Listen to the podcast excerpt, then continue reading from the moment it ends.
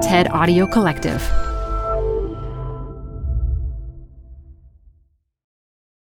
Apple Card is the perfect cash back rewards credit card. You can earn up to 3% daily cash on every purchase every day. That's 3% on your favorite products at Apple, 2% on all other Apple Card with Apple Pay purchases, and 1% on anything you buy with your titanium Apple Card or virtual card number.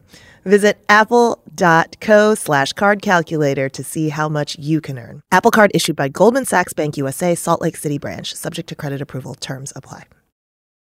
This episode is brought to you by Progressive. Are you driving your car or doing laundry right now? Podcasts go best when they're bundled with another activity. Like Progressive home and auto policies, they're best when they're bundled too. Having these two policies together makes insurance easier and could help you save.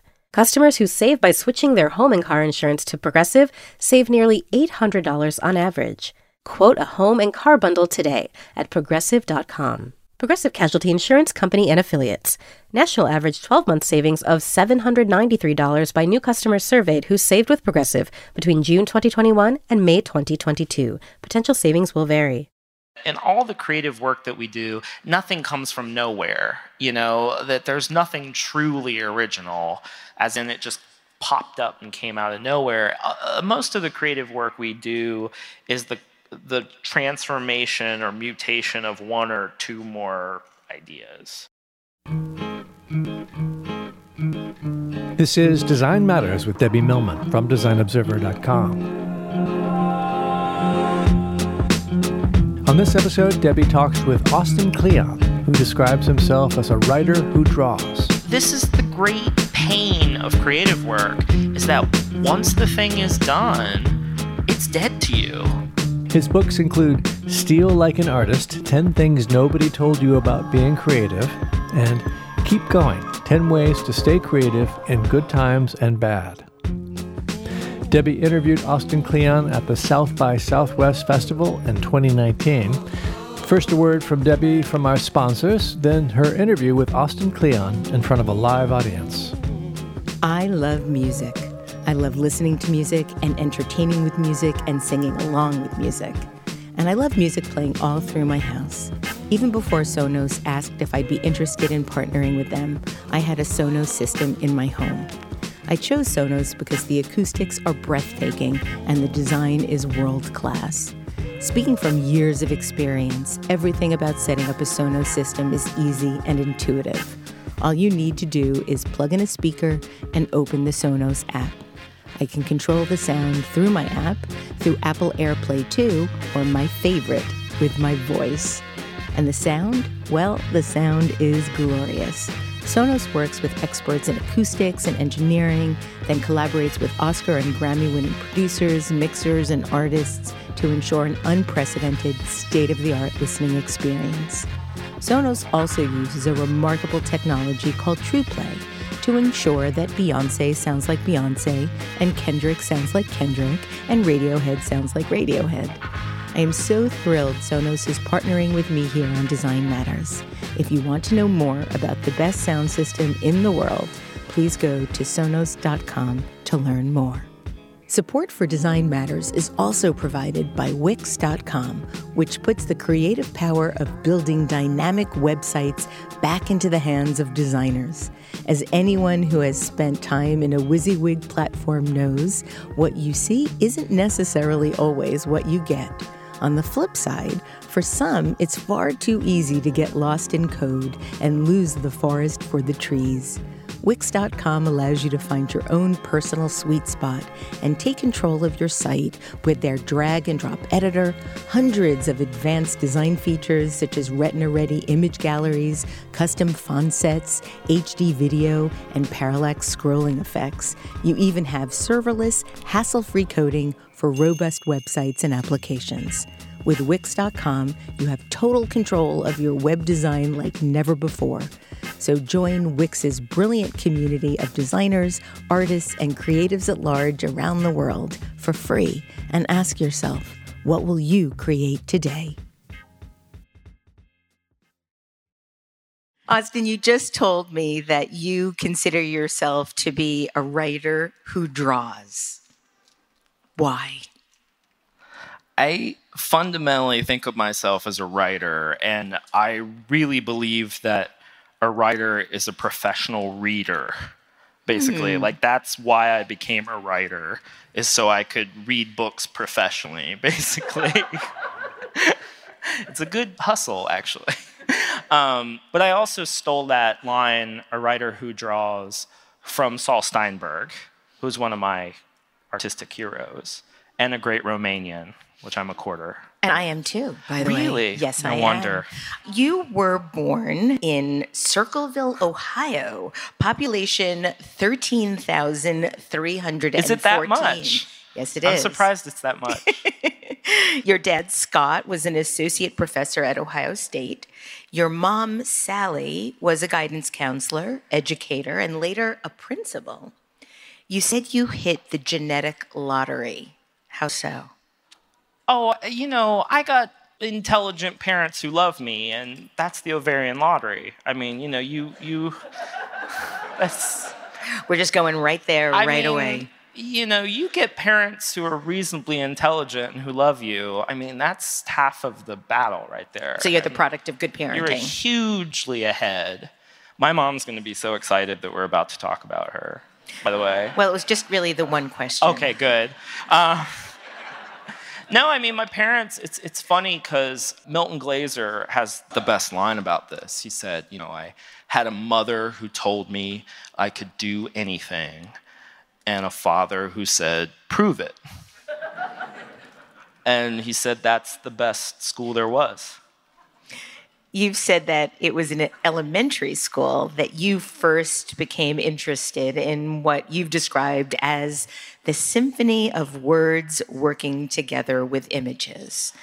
And then school neatly divided the two disciplines into art classes and English classes. And tell us about the impact that that had on you, because I know that that was something that was perplexing to you, if we can use that word for somebody so young. I think about this all the time now. I have two boys. One is six. One turned four today. It is a birthday. It is Jules' birthday. Happy birthday, Um, Jules. And they just they don't have any kind of disciplines. Like they don't think in terms of what's math or what's English or what's science. Like Owen is really into the planets right now. So he's really into like constellations and astronomy stuff. And how he processes that is he draws pictures of the planets. He'll write little booklets about the planets. He'll make songs in GarageBand about the planets. Wow. There's How old is he? He's six. Wow. I think about how he processes the world. He has no disciplinary divisions. It's totally normal for him to think, I'm going to make a zine about going to Cleveland to visit my grandparents, and then I'm going to make a song about Cleveland. He just doesn't have any kind of idea that if you're a scientist, you're not supposed to like write a song about it or whatever, you know? And and to bring it back around, when I was young, I mean, uh, my dream was like just copying Garfield comics on the kitchen floor, and pictures and words were together. And it wasn't until later where there was that pressure where you're like, okay, kid, are you going to be an English major? Or are you going to be an art major? Are you going to do English class or art class? That all of a sudden things split apart for me, and I felt like I had to choose. Well, it's interesting. When does that consciously become part of the way we have to live? If you think about it, children are a lot like dogs in that they live in the moment. You know, they don't they don't start out thinking about the future. They also shit on the floor occasionally. This is a comedy act in the I'm making. sorry. You can hear that, right? Um, so, when do we begin to start to think about the future as opposed to today? Do you know, given that you have such small children, have they started yet worrying about their futures? No, and I love it. I mean, I love that they don't. I wrestle with school all the time because I, I really think it's school. I, I was, my wife and I, we were both like high achieving. Like I was valedictorian in my high school. That gives you the idea of like, I mean, it was in Circleville, but, uh, but I, I am really disturbed by the way in formal education knowledge is broken up into disciplines. Because it messed me up so much when I was when I especially when I became like about 18 and you had to pick your major in college.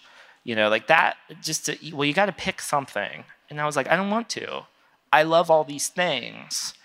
And there's actually a local guy Stephen Tomlinson and he said this thing that just yeah. Stephen just blew my mind one time. He got up on stage and he said he went to an advisor and he said, I, I love theater, I love economics, and I love God. Wow. Which one do I choose? And the professor looked at him and he said, That is the dumbest question anyone has ever asked me. And I think the guy's name was Will Spong, and he was a local guy too. And he said, what you do is you keep all of your passions at play in your life. So if there are three things that you love more than anything in this world, you spend time on those three things. And then they start to talk to each other. And that's when your life begins to form. And I, I think the fundamental role of the writer is to say what other people have been unable to articulate. They already have the idea, they just weren't able to articulate it. Like a lot of people come up to me and they're like, You said everything I've been thinking in this book. And that's part of the role of the writer. And when Stephen was on stage and he said that, he said, Don't discard, because if you cut off one of your passions, it's a phantom limb, and you're going to feel that pain forever. And I am just trying really hard to help my children identify passions and just keep these things in your life?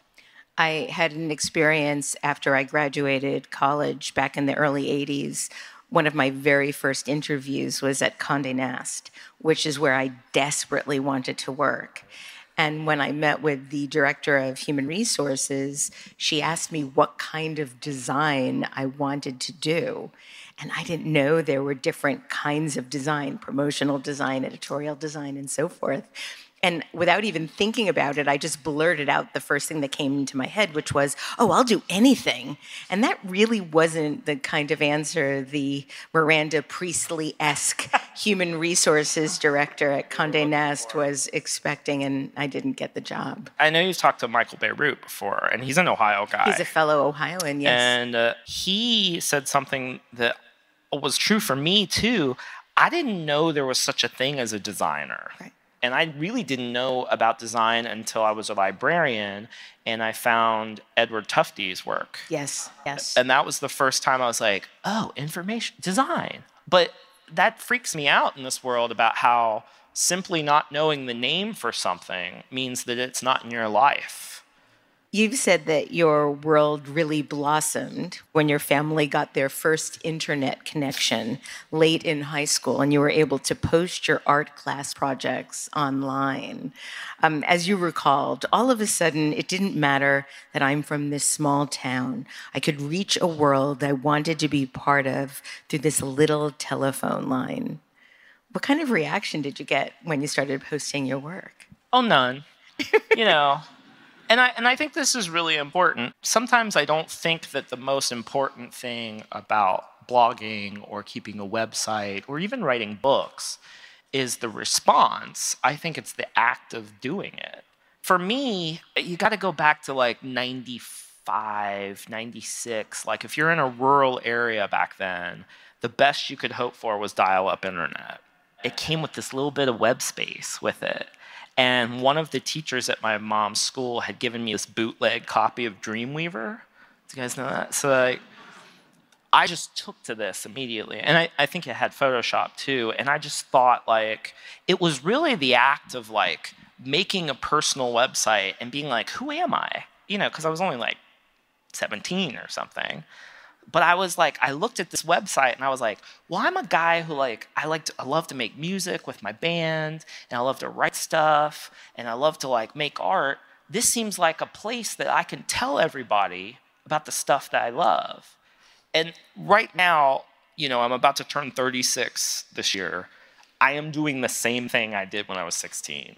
I have this website and I'm like, I want to share these things that I love with whoever's out there I wasn't going to open the door, but since you took me there, tell us about your bands, your high school bands, what type of instrument you played, some of the names of your bands. Well, so I am trained on classical piano, but when I was 14 or 13, I heard Green Day.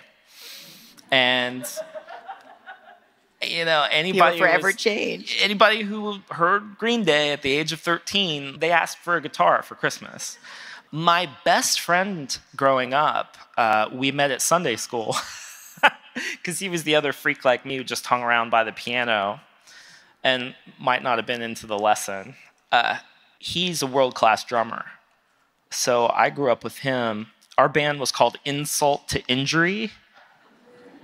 And like, all our songs were just, you know, Green Day ripoffs about girls who had mistreated us and how misunderstood we were and how angry we were. And music is something I gave up in college because I was like, I don't have time for this. And art's another thing that I gave up in college. I was like, I vividly remember being in art class and the professor, he was like, You should be an art major. And I was just like, I'm a writer. And he's like, no, you should be an art major. And I remember feeling that tug. And I quit that drawing class because it was so much work. Well, after just... after graduating valedictorian from your high school, you went to Miami University of Ohio. Yeah. You got your bachelor's of philosophy in interdisciplinary studies. What were you hoping to be professionally at that point?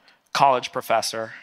I wanted to be a teacher because that's all I thought you could do if you were a weirdo like me. Like I just, you know, my mom, all my aunts were teachers. My dad was a college professor, and I just thought, well, that's what I'll do. Right towards the end of college was when I really started trying to, okay, because I got really into comics. And comics were the thing that I was like, okay, this is a profession that uses pictures and words together to communicate and like reading Scott McCloud and Scott McCloud's Understanding Comics, like that really blew things open for me. And I was like, I want to explore this more. So then, how did you get the job as a librarian? That was dumb luck. My wife's from Cleveland, so we moved to Cleveland right after college, and I just applied for whatever job I thought I could get. I applied for like a writing greeting cards at American Greetings. That's like that's what R. Crumb, R. Crumb worked for American Greetings in Cleveland. Did you get rejected he, from that? Oh job? yeah, for sure. Got rejected from that. But I got this cush. Man, this job was awesome. It was uh, 20 hours working the reference desk at a public library in a suburb of Cleveland, and it had benefits. So it was like a dream job for a young writer. What kind of things were you writing back then? I was working on my blog. I was really trying to do comics back then. So I was doing these like kind of weird faux woodcut comics on the computer. So I was using this kind of digital technology to make something that looked real old. And I was trying to do comics, but it was quickly becoming apparent to me that one, comics take too long for me. I mean, there's a reason Chris Ware only puts a book out every 10 years or something. I mean, comics just take a huge amount of time, and I am not a patient enough artist to do that.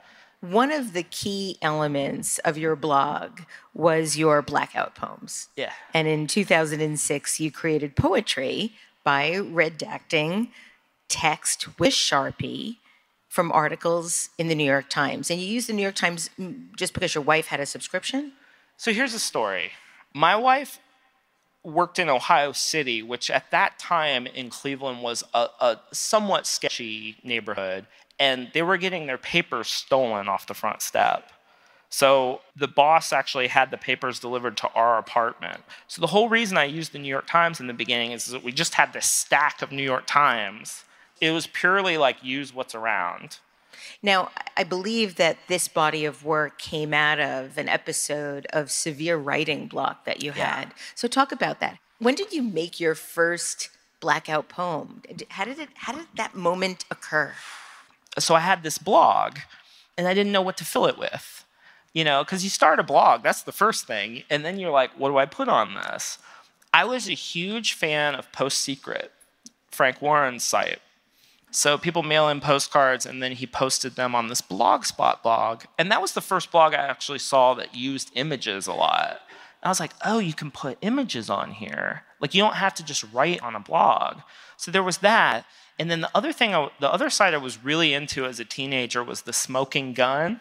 They used to post like FBI files, like they'd put like John Lennon's FBI file on there. And so seeing those redacted documents just like stuck in my brain. So it was like PostSecret and Smoking Gun. So I, the first time I did a blackout poem was simply just to try to like get an idea for a short story. And then so it was I, a writing prompt. Yeah, it was like a writing prompt. It was just like an exercise. And then when my wife saw them, she said, "Well, these are like finished pieces. Maybe you should put these on your blog." And that's it. That's the whole story. Why were you experiencing writer's block? What was happening in your life at that point? I was just young and stupid and didn't have anything to write about. Fair enough. Know. NPR NPR called you up and did a story on your blackout poem shortly after you began posting, and an editor at HarperCollins reached out and eventually published a book of 150 new blackout poems, which you created, from what I understand, on your bus ride back and forth from work on your lunch break. Um, I love that. The book is titled Newspaper Blackout, and Time Out Chicago wrote this. Turns out Richard Nixon wasn't our nation's most gifted red actor. The Wall Street Journal dubbed it kind of a Rorschach approach to reading newspapers. The New Yorker declared that your poems resurrect the newspaper when everybody else is declaring it dead, which I think is a wonderful epitaph for a tombstone. And the book got a fair amount of attention for a book of poems. Were you surprised by the reaction, especially given that it came out of this sort of suffering and writer's block? That was a weird book for me. I mean, I was in a cubicle at the law school over at UT when all that went down. I just thought books were on the way out. I thought this is my only so chance. did everybody. Yeah, I just thought like this is my only chance. Like I got to do it now. And that was a weird time. I mean, you know, that's something I think a lot about now.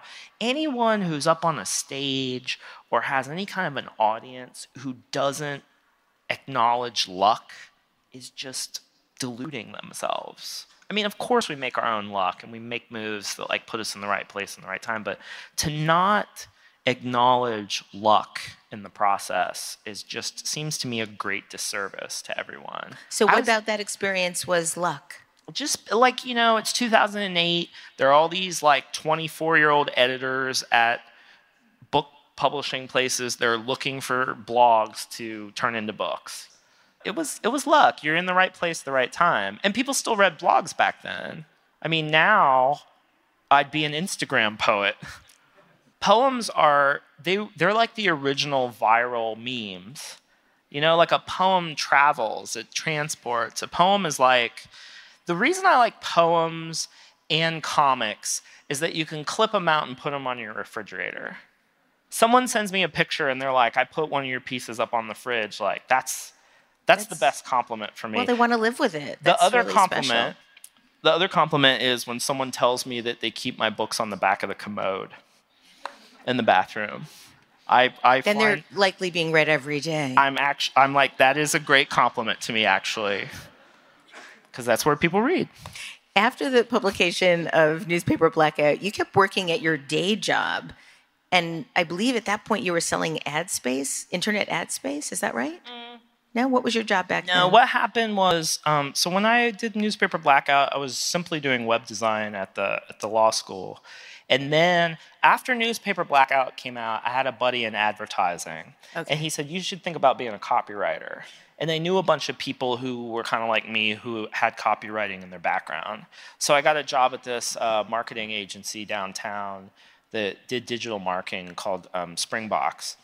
So that job I didn't do very long, only like a year and a half, because what happened was that's when I got invited to give the Steal Like an Artist talk, the original talk. So let's talk about okay. that. In 2011, you gave this talk in which you told students the 10 things you wish you had known when you were starting out. And you titled it, How to Steal Like an Artist. You put your list on your blog after the talk, and it went viral and got millions and yeah. millions of hits. Now, I understand that you stole the concept of the talk itself. Mm-hmm. Is that true? Yes. Tell us about that. So, I had misunderstood the gig. It was actually a convocation speech. So it's kind of like a beginning type thing or just a middle of the. I thought it was a commencement speech. So I thought it was like, go forth, young children who are like four years younger than me, and, you know, like do the. But so I had misunderstood. So I just was like, I was a little freaked out because I didn't do as much speaking as I do now. And uh, my wife and I walk every morning. That's like the big thing that we do. Even with kids, like we load them in the stroller and all 100 pounds of them and, you know, push them around. And I just said to her, I was like, what do I say to these people who aren't that much younger than I am? And she was like, Well, the best talk I ever heard was a lady who came to our school. My wife went to a really good girls' school in um, Cleveland called Laurel. And they had a speaker, and she came and she simply had a list of 10 things that she wished she had known when she was in high school. And I said, Boom, I'm taking that. You know, so I just like kept stupid college me in my head because you know i really don't think there's a lower life form than like a 19 year old freshman boy. I, I mean and i thought i'm stealing that and i just wrote what i wish i had known when i was 19 and starting out. Did your wife remember who that person was? i wish she did. I don't I, i'd have to she'd have to drill. We should figure it out. I know who it was. you know who it was It was me. no Yes. Yes. That's the surprise. Oh my God. she is going to freak out. In 2010 and 2011, I was doing a talk called 10 Things I Wish I Knew when I graduated. And I did it as a Creative Mornings as well. Oh, wow. That's I think crazy. the book should be called How to Steal from Debbie Millman. and actually, I'm honored and touched and thrilled. And yeah. That's awesome. Um, so, editors of publishing houses started reaching out to you, and, and the result was your book, Steal Like an Artist 10 Things Nobody Told You About Being Creative, which was published in 2012. And I understand at the time that you asked your boss if you could go out on a two month book tour, and he said no. Yeah. I bet he's really sorry about that now. Well, I should admit, I was a terrible employee. Like, I always wanted to do something else. And so I think that was a tumultuous time. In his defense, uh, Springbox was up for sale at that time, and none of us knew whether we'd have jobs or not past the summer. And I would, I asked for two months of unpaid leave to go on book tour, and he was just like, "Nah, it's not really going to fly." And I said, "Okay." And this is where my dad's advice to live below your means came in because my wife and I, I won't use the word cheap, um, but Why we are not? we are thrifty. Frugal. we are frugal and um, we just save and save and save and we just had again luck i graduated with no student debt because i went to a state school and i was valedictorian so i like had my school paid for and my wife had some debt from school that i paid off pretty early just through working and whatever so like we had no debt and Austin, how was that luck? uh, well How I was that luck? i think It's hard work. yeah, it's That's- hard work, but I mean, it's your work ethic. Well, you know, I've really changed my my tune about this in certain years because there are people who are born into you know not as cushy situations that you know they got to take a lot of debt on just to make that leap. Right. You know, like if you're in a real working class situation and you want to do like creative work, for example, like one of the best ways to make that jump is to go to a fancy school that you got to pay money for and you'll take the loans on just to get a toehold in that world. And I just have had my thinking pushed a little bit about the, you know, always live below your means thing because that is a fundamentally middle class position. Yeah, I did the Like, same that thing, is- always. Yeah, like that is like your parents were middle class, and the anxiety of the middle class is like you just hang on. In previous years, I've just pushed myself to remember that even being middle class is a privileged position, and so I I don't to simply be born into that position where you get that advice is luck. But of course, yeah, I didn't piss it away. I mean, it's know? interesting because I also grew up in similar circumstances, but always felt that if I didn't live below my means, I'd end up living homeless on the street. Yeah, you have that anxiety. That's the anxiety. That something would of- oh, it would always go. It could always go away. yeah, it could always. That's, the anxiety of like being a middle class American. Is I like, thought what it was if I lose this? in need of therapy. I could be. Well, But I mean, there's that. me. I definitely need that. So you left your job at that point. Yeah, so I quit my Was job. was it terrifying? Well, here's the thing, and I again, I'm really want to let people know like the real true story behind the stuff. My wife and I had a year's salary saved. She was at UT and had great health benefits. I mean, this is why like on my blog all the time and I, you know, I am always like if you want to support writers, get us universal health care in this country. Get us free health care. If you if you want people to have an even playing field, you cannot do any kind of meaningful work if you are worried about your health. Or It's in- money. it's in every developed country. It's time. If you have, so I'm just like, I had health care and I had some savings. And for me, it was just like, yeah, it was kind of a leap, but I lived in Austin, Texas in like 2012. I was going to get a job afterwards. You know, I just figured like, well, I know a ton of people in the ad world and I'll just get another copywriter job. Well, the book came out. Yeah, the book- sold over a million copies. It became a New York Times bestseller.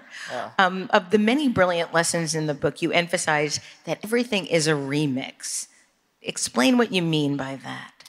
Well, that's a phrase uh, that Kirby Ferguson, a, a filmmaker, and we actually did a talk at South by Southwest 2012, um, uses. And the idea is that in all the creative work that we do, nothing comes from nowhere. You know, that there's nothing truly original, as in it just popped up and came out of nowhere. Uh, most of the creative work we do is the the transformation or mutation of one or two more ideas. There's a great line by a guy named Wilson Mizner. He says, you know, if you steal from one author, it's plagiarism. If you steal from a hundred authors, it's research. you know, so that's the kind of the more numerous and wide ranging of your people you steal from, the more original your work is going to be. So that was really the thing about Steal Like an Artist is that if you truly want to be an original artist, you need to actually suck in more influence. Like you need to take in more influence because you you have really young people who when they start out they're like I don't want to be influenced. Like I want to be my own thing. And you're like, "No, kid, that's not how it works." Like you digest the world and then how it goes through you is your work and that was what basquiat said you know he's like it's it's it's me taking that stuff and running it through my mind that makes the work I think ideas are a lot like atoms. You know, atoms make up everything, Right. and all ideas make up other ideas. Um, you followed up your your your first book, or actually that was your second book, with another book. Yeah. But your most current book is titled "Keep Going: Ten Ways to Stay Creative in Good Times and Bad." Now, you said that a few years ago you were in a bad spot and you wrote this book because you needed to read it. And I wanted to read just a little bit from, from the um, beginning. Um, I wrote this book because I needed to read it. A few years ago, I'd wake up every morning, check the headlines on my. Are you looking at your phone? Yeah, I'm just taking a picture oh. of you while you read. so i'm look look at Debbie. Like, He's such a checking millennial thing to do right like, Am I boring you? now she's laughing and i have her laughing with me A few years ago, I'd wake up every morning, check the headlines on my phone, and feel as if the world had gotten dumber and meaner overnight. Meanwhile, I'd been writing and making art for more than a decade, and it didn't seem to be getting any easier. Isn't it supposed to get easier? Everything got better for me when I made peace with the fact that it might not ever get easier. The world is crazy, creative work is hard, life is short, and art is long. How's that for an opening paragraph?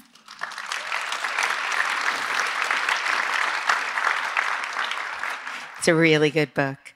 Tell us how this book might have become a remedy for you in this experience of writing it. Yeah, I mean, I just needed like a guide. I just felt unmoored. And let's be honest, it's the election of 2000. 2016 was a rotten year, and it really felt like we lost something. I mean, we just the tone of the country shifted so horribly, and everyone I know was just distraught you know and particularly in my house it was like a bomb went off you know and it, it's a combination of having really young kids and the climate of the country.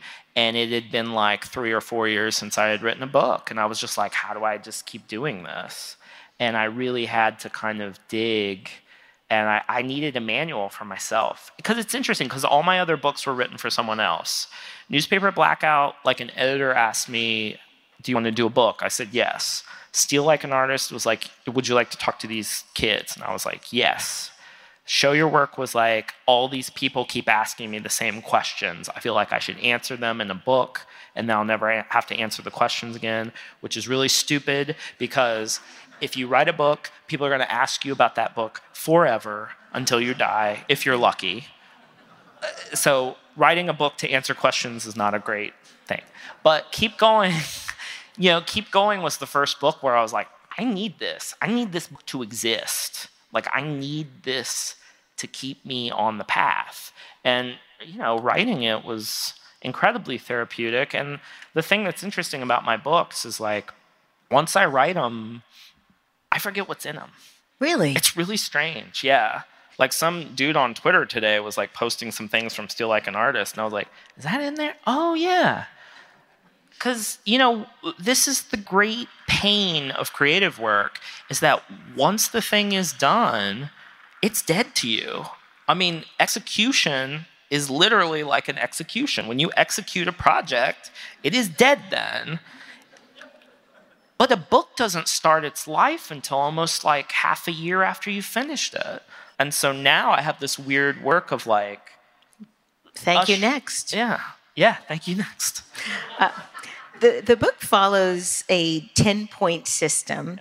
It involves such highlights as build a bliss station, make gifts, and forget the noun, do the verb, which was one of my favorite. Tell us about that. This is very easy and quick. Everybody knows someone who wants to be a writer, right? They, uh, they want to be a writer because they want to go to a party and say, I'm a writer, which who would ever want to do that? Because the, immediately you get asked, Well, what do you write? Is there anything I had read? And you're like, No, not re- probably. But you know, someone wants to be a designer or they want to be a rock star or whatever it is. Everybody wants to have the noun or the job title. Very few people want to do the actual work that gets that job title. Very few people want to do the verb that gets you the noun. And to bring it back to the beginning of our conversation, when I was a young man, if I had focused more on the verbs, if I had focused more on those things I love doing, like writing and reading and drawing, if I had just thought about how to keep those verbs in my life and not worry so much about the job title or the noun I was after, I think I would have gotten to where I was going a little bit quicker. I think T.S. Eliot talked about this. I think I'm getting it correct he was talking to somebody, and when he asked the person what they wanted to be, they said a poet. And he said, "How do you be a poet? What's that? You can write poetry." Yeah. And that's that's all you can do. Yeah. I'm also interested in the way that job titles and nouns can restrain the kind of work that you do. Because what if you're a filmmaker and all of a sudden you want to write a novel, or you want, or you're Steven Soderbergh and you want to go paint for a while? And job titles will mess you up. I mean, I find this fundamentally challenging thing that happens when people are successful. They get successful by doing something. And then they get to this point and then they change because all of a sudden, well, I'm a famous author now. Like, I should, like, for example, like, I am fundamentally at my best when I get up every morning and I think about writing a blog post. Like, I should, what am I going to write about today? Like, that is a healthy, that is how I stay on the path. After Show Your Work came out, there were years that I just let the blog, I only posted to the blog when I had some kind of like long essay medium piece. And I didn't write a book for five years. you know? So how do you how do you push yourself to do it when you feel bad about yourself Yeah. or you have a bad bout of self-loathing or I don't know anything about martial arts, but I would think that like when you're practicing martial arts, like you have to do it every day, or if you're a great tennis player or something, you have to play every day. Like I think about what I do in terms of a creative discipline. Like it's stuff that I do. So every day I have to sit in front of the keyboard. Well, really, what I really have to do is sit down my note with my notebook and diary because that is really where a lot of my ideas come. I I keep an old school handwritten diary now, and sometimes it has drawings in it, sometimes it has writing or collage. But like that is the heart of my creative practice. Then, and then after I do that, I do a blog post, and that might be all I do that day. I might go off and read then. But if I don't do those things, I am not a nice guy to be around. Like that is the practice. But what if you ever do you ever wake up and think, "Ugh, I don't want to do this." Every day. And you know what I do? I sit down and I write, I don't want to do this. That's the great thing about being a writer. Is like if you don't want to, you just start writing about how much you hate writing, and then you something comes of it. It's magic. It happens every time. If you're a drawer, it's the same thing. It's like, I'm gonna make the shittiest drawing I possibly I hate drawing. I hate this. I should have been a banker. I'm gonna draw a fat banker with my face on it, and then you've got something. It's- Do you, do you think that this struggle is something that is prone to creative people or of creative people? Do you think bankers are, are having that same, I should have been an artist? I think bankers probably have it worse because they don't have an outlet for this. You know, Jeff Tweedy writes really beautifully about this in his memoir, Let's Go. He's like, everyone suffers, but like, thankfully for artists, like, they actually have an outlet for it, you know? So, one of the things I talk about a lot in this book is hobbies. I think everyone needs just a good old fashioned hobby And what are yours? music, playing the piano. When I sit down at the piano, I'm not even that good, but man, I play some Bach. It just feels like someone scrubbed your brain with a Brillo pad after you play Bach. It's just like, and playing music, I, I, I think music is the best art form. I think it's the most beautiful, the most universal, the most immediately compelling. I've always felt that way, and I still feel that way. So for me, it's music. Owen and I get in GarageBand, and we made the music that's in the book trailer for this book. Wonderful. Where can people see the book trailer? Um, if you go to my website, austinkleon.com, you can see it there. I have one more question. I understand that you believe that boredom is making a comeback. Talk Yeah. a little bit about that, why and how. I think there's going to be boredom ranches, basically. Just like I think there's going to be a ranch where you go and they take your phone and you're like, What are the activities today? And they're like, There are none. Welcome to the ranch. Sounds like rehab. Yeah, yeah. Actually, uh, Anne Helen Petersen just wrote this piece about driving around this kind of third world country and and having to take buses and how you know there's no Wi-Fi signals, so she just had to listen to music on these van rides, and I and just how wonderful it was just to be bored and stare out the window and just listen to music.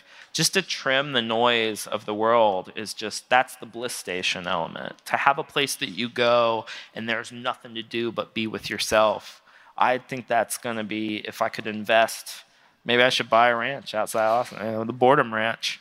Sign up. That's a good is idea. that url available? Someone's going to steal it uh, you you quote some masters in keep going and i just wanted to share one. You quote Lynda Barry who writes the phone gives us a lot but it takes away three key elements of discovery loneliness uncertainty and boredom.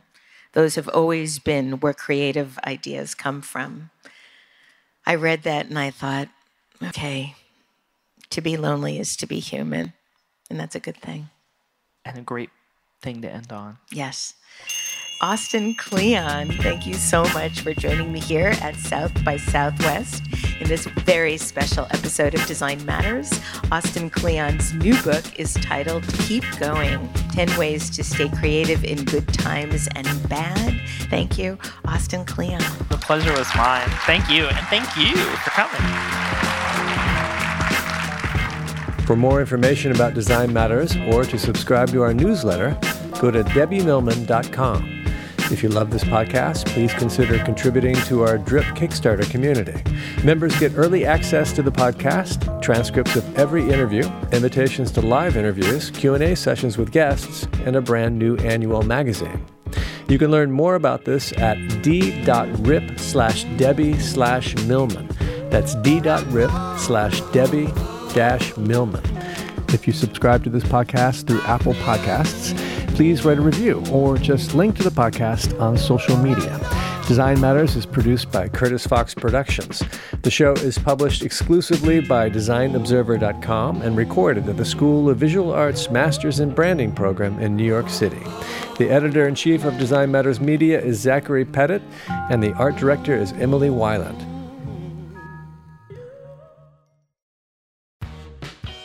You're growing a business and you can't afford to slow down. If anything, you could probably use a few more hours in the day. That's why the most successful growing businesses are working together in Slack. Slack is where work happens, with all your people, data, and information in one AI powered place. Start a call instantly in huddles and ditch cumbersome calendar invites. Or build an automation with Workflow Builder to take routine tasks off your plate, no coding required. Grow your business in Slack Visit slack.com to get started.